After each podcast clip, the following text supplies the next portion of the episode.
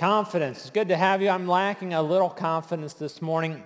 I was working on a painting project the, this weekend, and I've gotten white paint on my hands. If you come forward, you'll see it.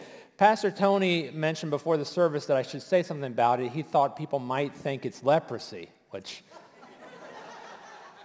Imagine this, worse than that. I went to the worship design meeting this morning at 7.30 in the morning, and we went through our cue sheet, talked about the worship service, and afterwards I said, hey, I got some paint on my hands, and Janaea said, oh, I thought that was toothpaste.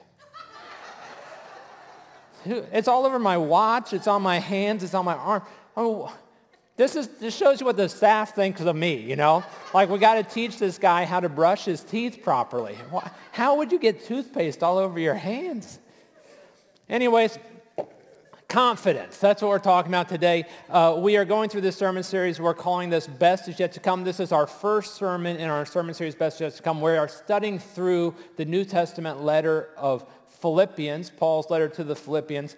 And uh, we're thinking about this idea. I've heard Pastor John over the past year probably say this dozens, if not hundreds of times, the best is yet to come. And at first I thought, well, that's encouraging. You know, he's leaving and I'm coming and he's telling me, hey, don't worry, I won't be here, but the best is yet to come. I, I kind of, I, I wondered as I've heard that, is that like a theological statement, an eschatological statement, or is that kind of just one of those pithy things that you say to encourage people, like someone graduating from college, and you don't know if they're ever going to get a job or move out of their parents' house or anything, but you're like, don't worry, the best is yet to come, you know? It's kind of, or, or someone's going through a divorce and it's like, hey, don't worry, there's a lot of fish in the sea. The best is yet to come. And, and, and it kind of, I've gone back and forth to think he's just encouraging me or he's making a theological statement. So I put some thought into this and I've talked to him a little about this.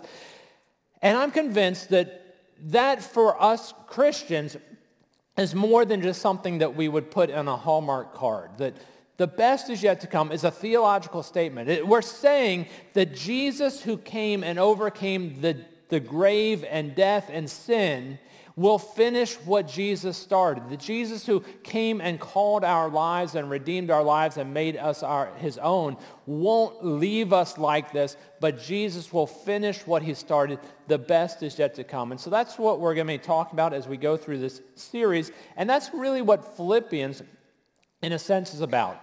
There's this verse that we'll look at today. It's from Philippians 1.6 where Paul says, I am confident of this very thing, that he who began a good work in you will perfect it or complete it until the day of Christ Jesus. That Paul knows that your best is yet to come. That he's confident, he's writing this Philippian church, that their best is yet to come. That God who started something in them, that they can be confident that God's going to bring it to completion. And, uh, and so the question I have for you this morning is, do you have that confidence? Are, are you experiencing that confidence? Do you know that in Christ your best is yet to come? We live in an age where we are overwhelmed by anxiety. You know what I mean? We live in an age where we're overcome by doubt. Or we live in an age where we don't have confidence. Many of the institutions that we used to put our confidence in as Americans have failed us, or at least they feel like they have failed us. And, and we live in an age, I think, particularly open to doubt, to self-doubt, to lack of confidence. The National Institute of Health, NIH, says that this happened even before COVID. COVID has greatly increased anxiety in our society. But even before COVID, anxiety rates were on a significant increase in our society. They, they write, anxiety increased from 5.12% in 2008 to 6.68% in 2018. That doesn't seem like a huge increase, but in the 10 years before COVID, there was a, a, a at least a significant increase. It says this, Stratification by age revealed that most notably increased from 7.97% to 14.6.6% among respondents 18 to 25 years of age. So get this. Before COVID happened, when we were living in a pre-COVID world, when we still believed that endemics were things that happened overseas, that we were immune from those types of things here, already anxiety clinical anxiety had risen in 18 to 25 year olds by almost double, 7.97% to 14.66%. The Anxiety and Depression Association of America, yes, that's a real organization. It goes by the acronym ADAA, writes on their website that anxiety disorders currently affect 10.1% of U.S. adults and, get this, 31.9% of Americans between the age of 13 and 18. Our youth, I don't know if you've talked to a youth recently, if you have a child or a grandchild, or if you are a youth, you'll probably know this. Our youth are being overcome by levels of depression and anxiety. Nearly a third, 31.9% of our youth are dealing with these types of disorders. Boston University found that, this is a quote, depression among young adults in the United States tripled in the early months of 2020 as the global coronavirus pandemic started. Just as the pandemic was starting, when was that? Like November, uh, sorry, February, March, April. I think March when we shut down. In those early months, they noticed the depression rates among adults jumped from 8.5% to 27.5%. Of course, we all thought we were going to die. We watched tents be set up in Central Park to handle the overloads and trucks brought in as temporary morgues to hold the, the, the bodies of those who had died. But get this, new research from Boston University School of Public Health reveals that the elevated rate of depression has persisted into 2021 and even worsened, climbing to 32.8% and affecting nearly one in three of American adults. So, so what, what the science is teaching us is that the true pandemic at this point, the lasting pandemic, is a pandemic of anxiety and depression that Americans overall, and particularly young adults and youth, are dealing with anxiety and depression at astronomical levels never seen before, that this was already happening before the coronavirus pandemic, but it's gotten far worse since, and it hasn't, we haven't seen it alleviate yet. Now let me just give the disclaimer. I'm not a scientist. I am a doctor, but not that kind of doctor. I'm, I'm not a, a, a person who has specialized training in, in, in this. What I am, I'm a pastor theologian, and I tend to approach things theologically. And, and so just here, my perspective on this is that something's missing, and that something is God, right? Something's missing, and it's the truth of God's word. And that's what Paul would tend to say Paul believes that the best is yet to come. And that's not because Paul is living in great times. The Apostle Paul, when he writes the book of Philippians, is actually under house arrest in Rome awaiting trial for something that happened in Jerusalem. In Jerusalem, the, the, the temple guards claimed, it wasn't true, but claimed that Jesus, that Paul brought a Gentile into the temple. They had him arrested Actually, they tried to kill him, assassinate him, and the Romans arrested him. They took him to Caesarea. They kept him in Caesarea in prison for a, a, number of months and years. And then he was shipwrecked on the way to Rome, and then he was snake bitten, and then he finally got to Rome. Now he's under house arrest, and he's waiting uh, his day in court before Nero, the emperor, who, if you remember, burned half of Rome and blamed it on the Christians and was no friend to the Christians at all. But Paul, from that context, from that vantage point, can write his friends in the Philippian church who themselves are experiencing persecution and can say, I know, I'm confident of this, that God's going to finish what God started in us. And so today we're going to look at this three biblical reasons, scriptural reasons for confidence in an age of anxiety.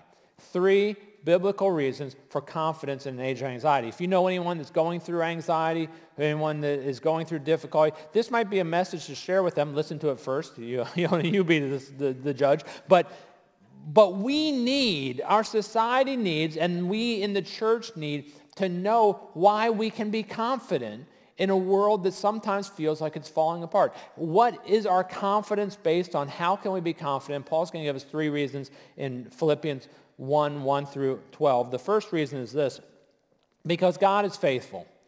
God finishes what God starts. We can be confident in a world of anxiety, in an age of anxiety, in our own anxiety, as we read the news of anxious things in our world, we can be confident because God is faithful and God finishes what God starts. Look at Philippians 1, 1 through 6. It says, Paul and Timothy, bondservants of Christ Jesus, to all the saints in Christ Jesus who are in Philippi, including the overseers and deacons. Grace to you and peace from God our Father and the Lord Jesus Christ. I thank my God in all my remembrance of you, always offering prayer with joy in my every prayer for you all, in view of your participation in the gospel from the first day until now. For I am confident, this is the verse we read before, for I am confident of this very thing, that he who began a good work in you will perfect it or bring it to completion until the day of Christ Jesus.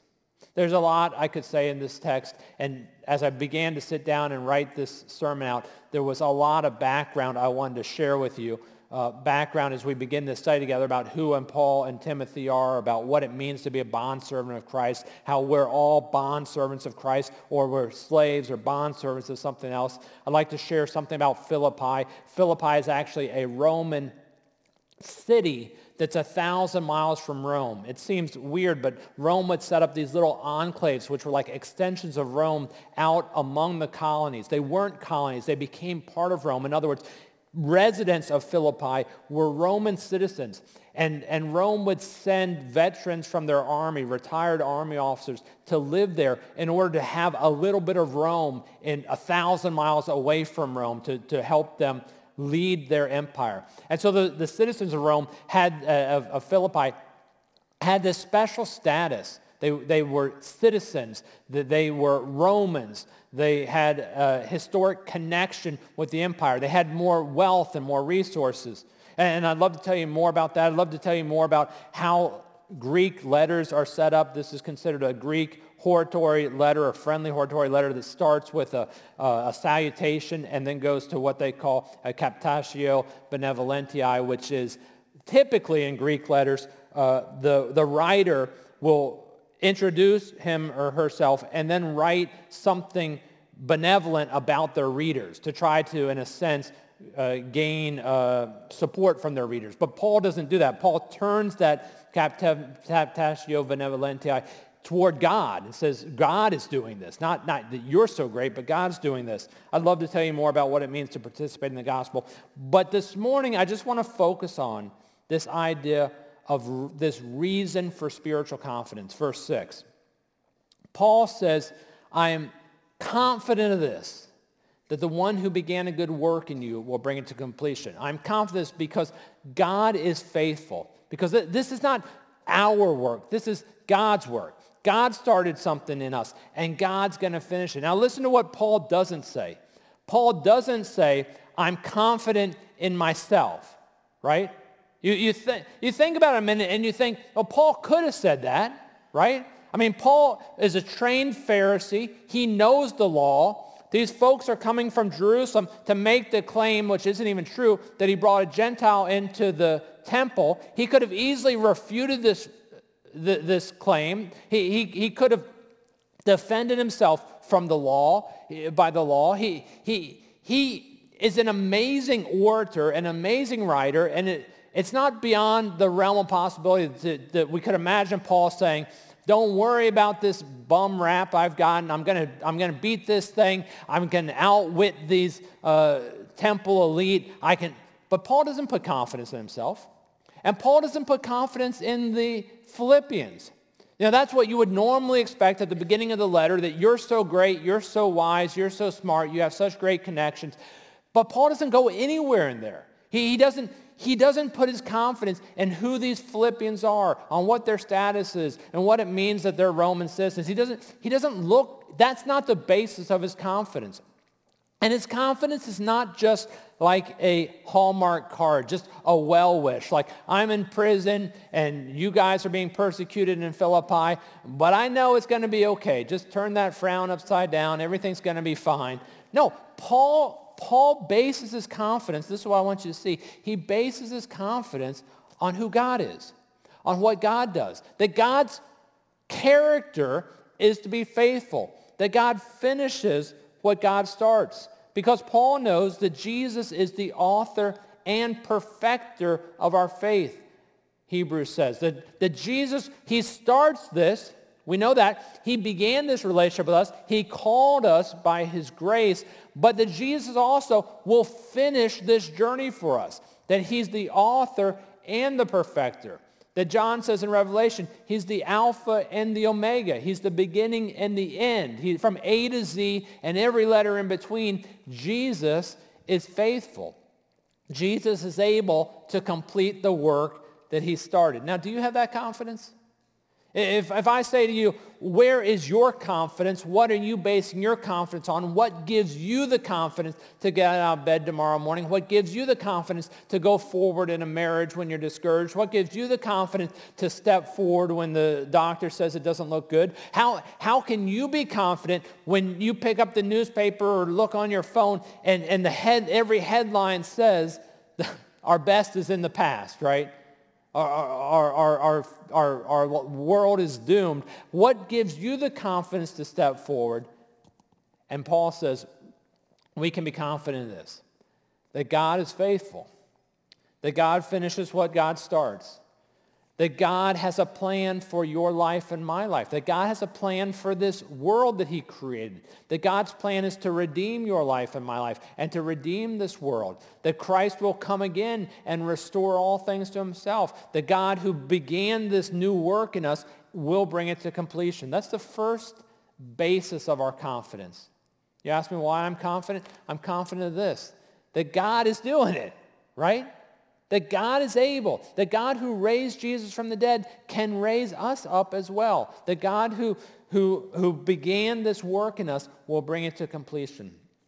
That's the first reason for our confidence. The second reason for our confidence you can see in verse 7 and 8, and that is you belong to Christ and to us.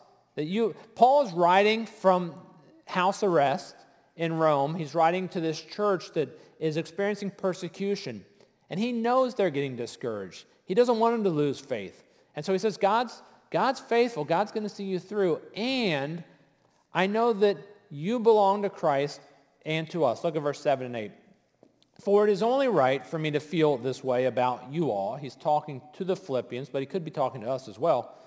Because I have you in my heart, since both in my imprisonment and in the defense and confirmation of the gospel, you are, get that word, partakers of grace with me.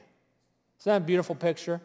I've experienced God's grace, and I know, I've seen it, I've got you in my heart, that you are consuming that same grace that I'm consuming, that you're partakers in grace with me. For God is my witness, how I long for you all with the affection of Christ Jesus. Paul says, number one, my confidence is in God. God finishes what God starts. God's not going to leave us half done, half baked. God's going to bring us all the way through. But number two, my confidence is that I know you all. I've seen you all. I've experienced God's grace with you all. I, I've, I've, I know that we are living out this same life of grace, that you belong to Christ and you belong to me. I, I've experienced that. Now, if you know the history, in 49 AD, Paul went to Macedonia. Philippi is the leading city among the Macedonians. Paul went to Macedonia and started this church. In fact, if you're reading through the New Testament with us, we got about 150 people signed up this year reading through the New Testament. We're halfway through. We're actually on Acts 15 today and 16 tomorrow. And we're reading the passage where Paul is on his second missionary journey. Paul and Silas and now Timothy's with them. They're traveling from Galatia area, Lystra, Derbe, that area, and they're traveling across Asia. This is Turkey now, if you imagine the peninsula that Turkey's on. They're traveling across that Asia, Asia Minor.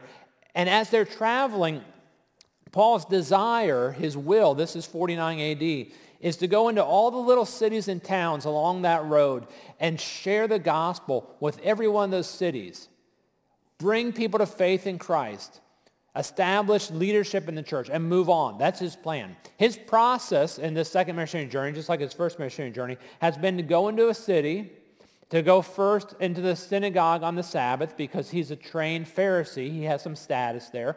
Is to go through the Old Testament law and share the gospel and how it leads to Christ. And then to go to the Gentiles outside the synagogue and share the gospel with them and then bring them together in a house church and put leadership over them. And so that's his will. He's going through all this town, all these towns. But as he goes through these towns in Asia, the scripture says the Spirit was telling him no. Don't go into that town. The Spirit was closing every door as he was traveling through Asia, saying, no, don't, don't go in, don't go in. And Paul was getting frustrated. The guy's an evangelist, right? The, the, the, the, the man is a church planter. He, he's not out for a pleasure trip, right? This isn't the journeys of Paul. This is actually the journey of Paul, right? He's not just going around visiting. He's actually doing ministry. And so he's frustrated as he travels through Asia that God is saying, no, don't go. And then at night, as he's praying about this, he sees a vision. And in the vision, there's a man from Macedonia who's, who's there who says, come over here and share the gospel with us.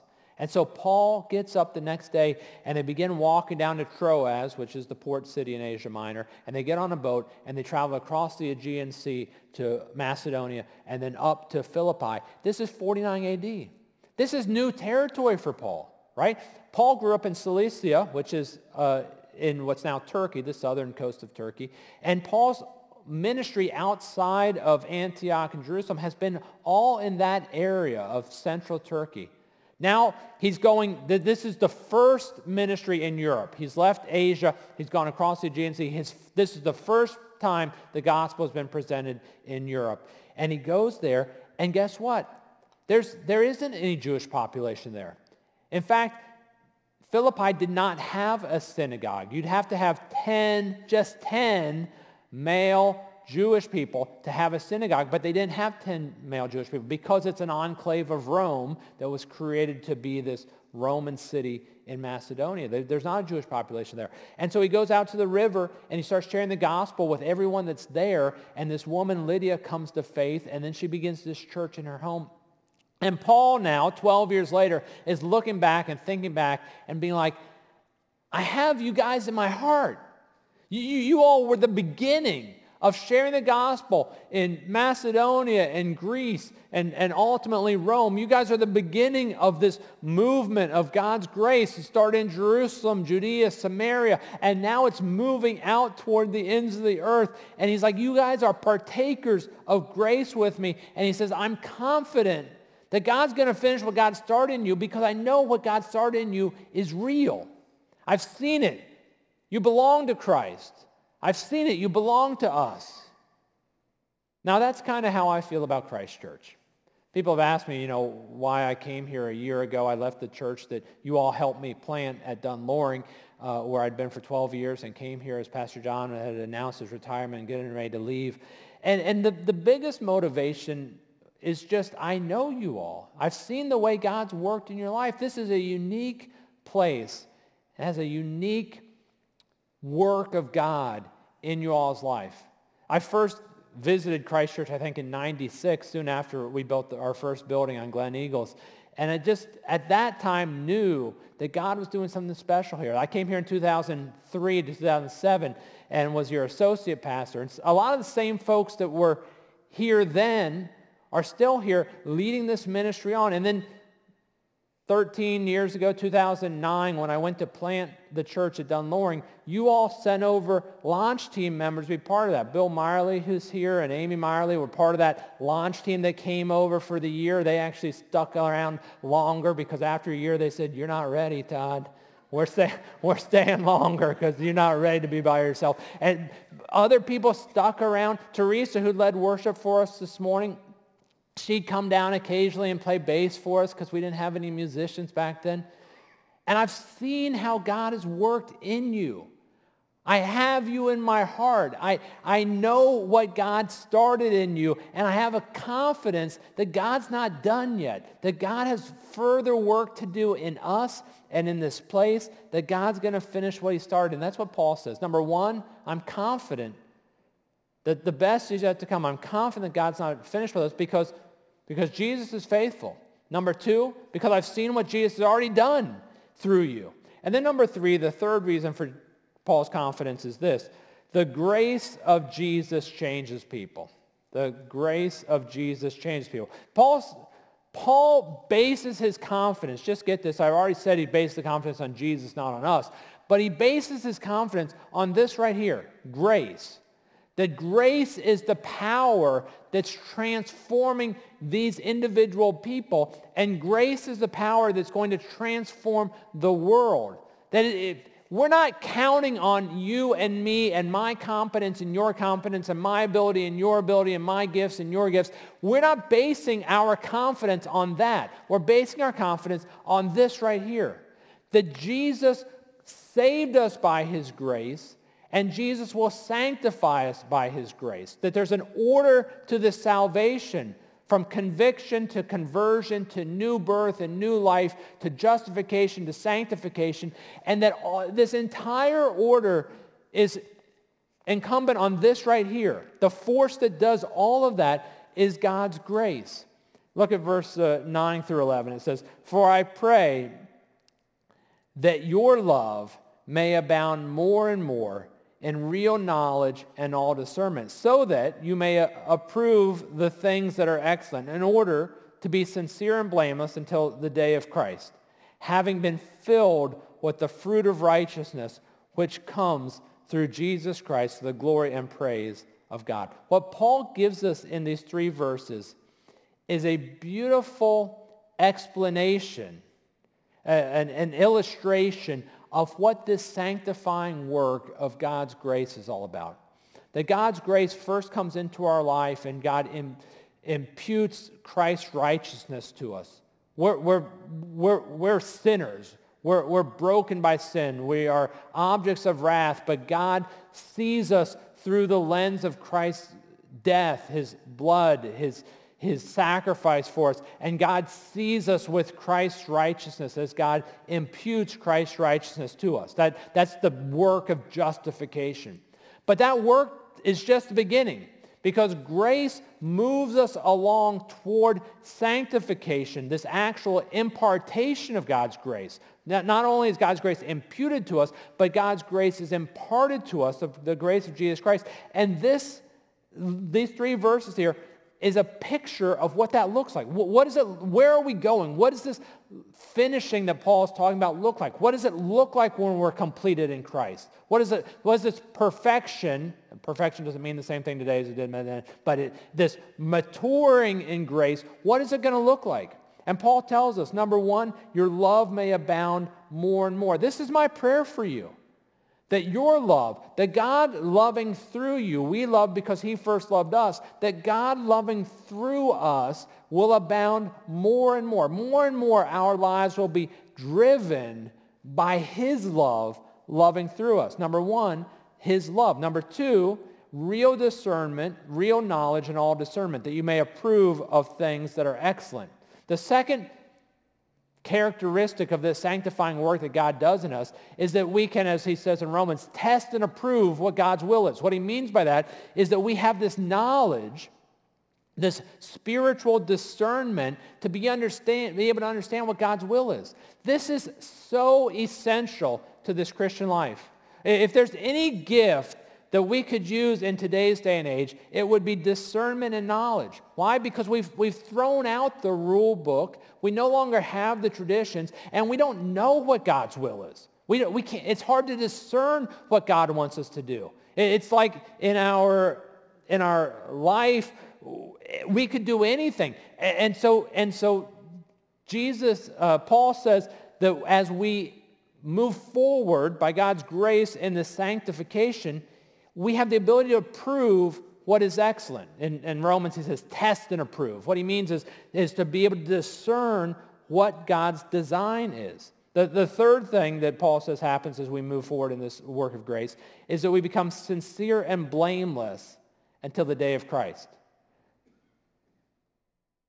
That is a good description of what I want my life to be like, of what I'd like your life to be like. Sincere and blameless.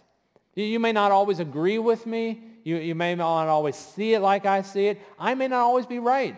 There are, there's a lot of issues and a lot of things and even a lot of interpretations that I'm going to get wrong from time to time. But as God works in our lives, our, what we're going to be looking like because of his grace is sincerity and blamelessness. I'm not doing it to you. I'm not harming you. I'm not seeking to take advantage of you. Sincerity and blamelessness. And then number three, being filled with the fruit of righteousness. That our lives, our sanctification isn't something that we just do, that God does in us for us, but that our lives produce a, a fruit, a produce of his righteousness. That is a picture of what God's completed work, his finishing work in your life is going to look like. Love that abounds, sincerity and blamelessness, discernment, uh, fruit produced of righteousness. Listen, if you are a follower of Jesus, if you're on this Jesus train with us, this is where the train is headed. I don't, I don't know if they told you that when you got on the train. Did they tell you that that's where you're headed? To blamelessness, to sincerity, to love that abounds more and more. Did they tell you? They should have told you.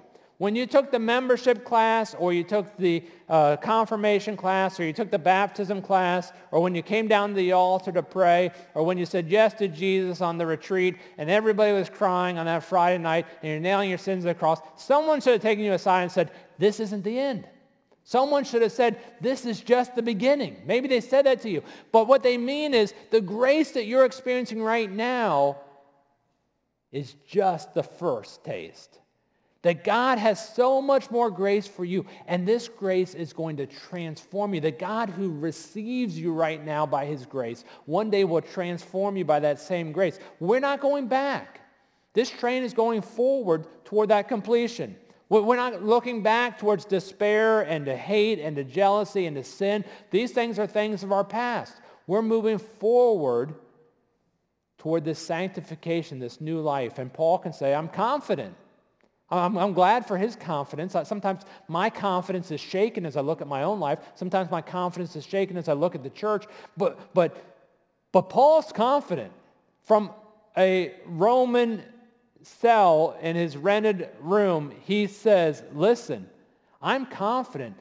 I've seen what God's done in other people. I know what God's done in you. And I'm confident he's going to bring it to completion because that's what grace does. Are you confident of that? Do you have that kind of confidence? We live in a world, like I say, where confidence has been shaken. Uh, I, I, I don't know if you, if you resonate with that, but as you think about that idea, I just want you to think about that for a minute. I think it will make sense. It'll help you make sense of the world. Our confidence has been shaken. We, we have incredibly high anxiety levels because our confidence has been shaken. See, historically, as Americans, we put our confidence in the great institutions of American society. And you could think of what any of these institutions are, these institutions of government, these institutions of the courts, these institutions of our political parties, the Republican Party, the Democratic Party, uh, these institutions of the churches, the denominations, these institutions of club organizations like the Boy Scouts, these institutions of of like higher learning, of universities. We put our trust in these institutions and, and wider institutions like the medical establishment, pharmaceutical establishment, all this. Well, in the past 15, 20 years, and especially in the past two years, that confidence has been shaken. This is what every news article headline that you read is about that we don't trust these institutions. We don't trust the government. We don't trust the Republican Party. We don't trust the Democratic Party. We don't trust the courts. We don't trust the church. We don't trust the Boy Scouts. We don't trust the universities. This is what they're all about. We're shaking our confidence in these institutions. Now, I'm not here to say whether that's a good thing or bad thing. I don't know if we're going to restore these confidence in these institutions or not. What I'm saying is, is that Paul's living in a world where he has very little confidence and the institutions that are holding that world together, but he has great confidence in Jesus.